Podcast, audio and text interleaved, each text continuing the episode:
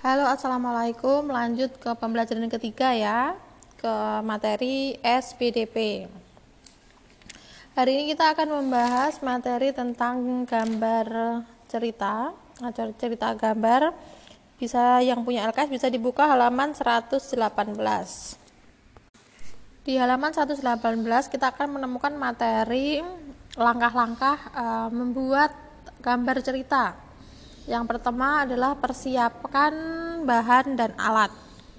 Nah, sebelum menyiapkan bahan dan alat, sebaiknya kamu tentukan dulu jenis teknik yang akan kamu gunakan.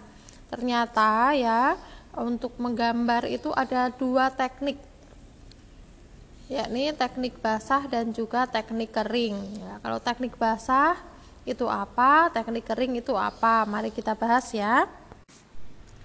Kalau teknik basah itu adalah teknik yang pewarnaannya menggunakan media yang memerlukan pengencer.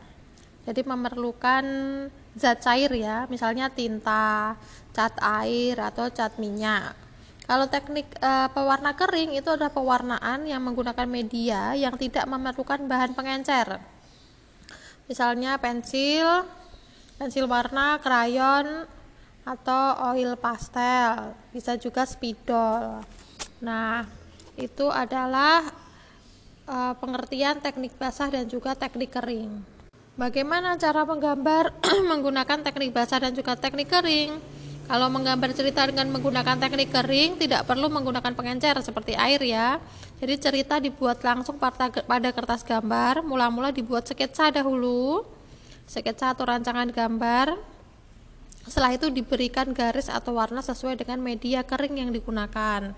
Bisa menggunakan pensil, Pensil itu biasanya yang digunakan adalah 2B dan 6B. Bisa juga menggunakan krayon, bisa juga menggunakan ballpoint atau spidol.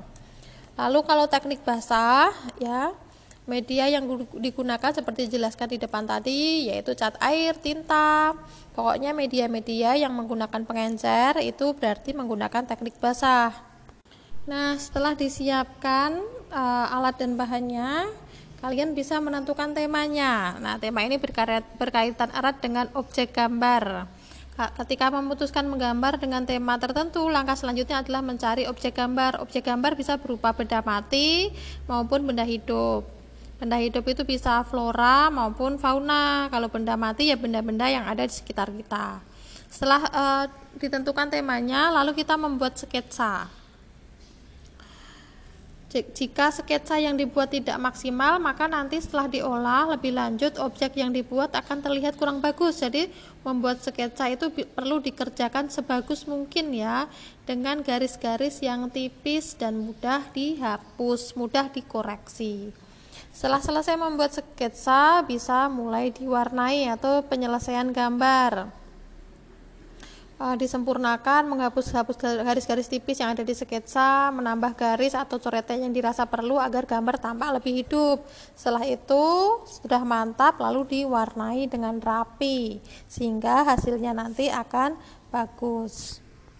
Nah, ciri-ciri gambar cerita itu apa? Yang pertama memudahkan pembaca dalam memahami suatu penjelasan atau cerita. Lalu memberikan gambaran singkat isi tulisan atau cerita yang disampaikan menambah nilai keindahan sajian sebuah tulisan atau cerita itu adalah ciri gambar cerita. Baik anak-anak, eh, itu tadi materi eh, cerita bergambar atau gambar cerita pada hari ini. Sekian pembelajaran SPDP-nya.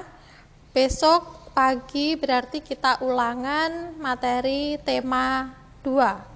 Ya materi tema 2 berarti besok pagi kita ulangan. Sekian, wassalamualaikum warahmatullahi wabarakatuh.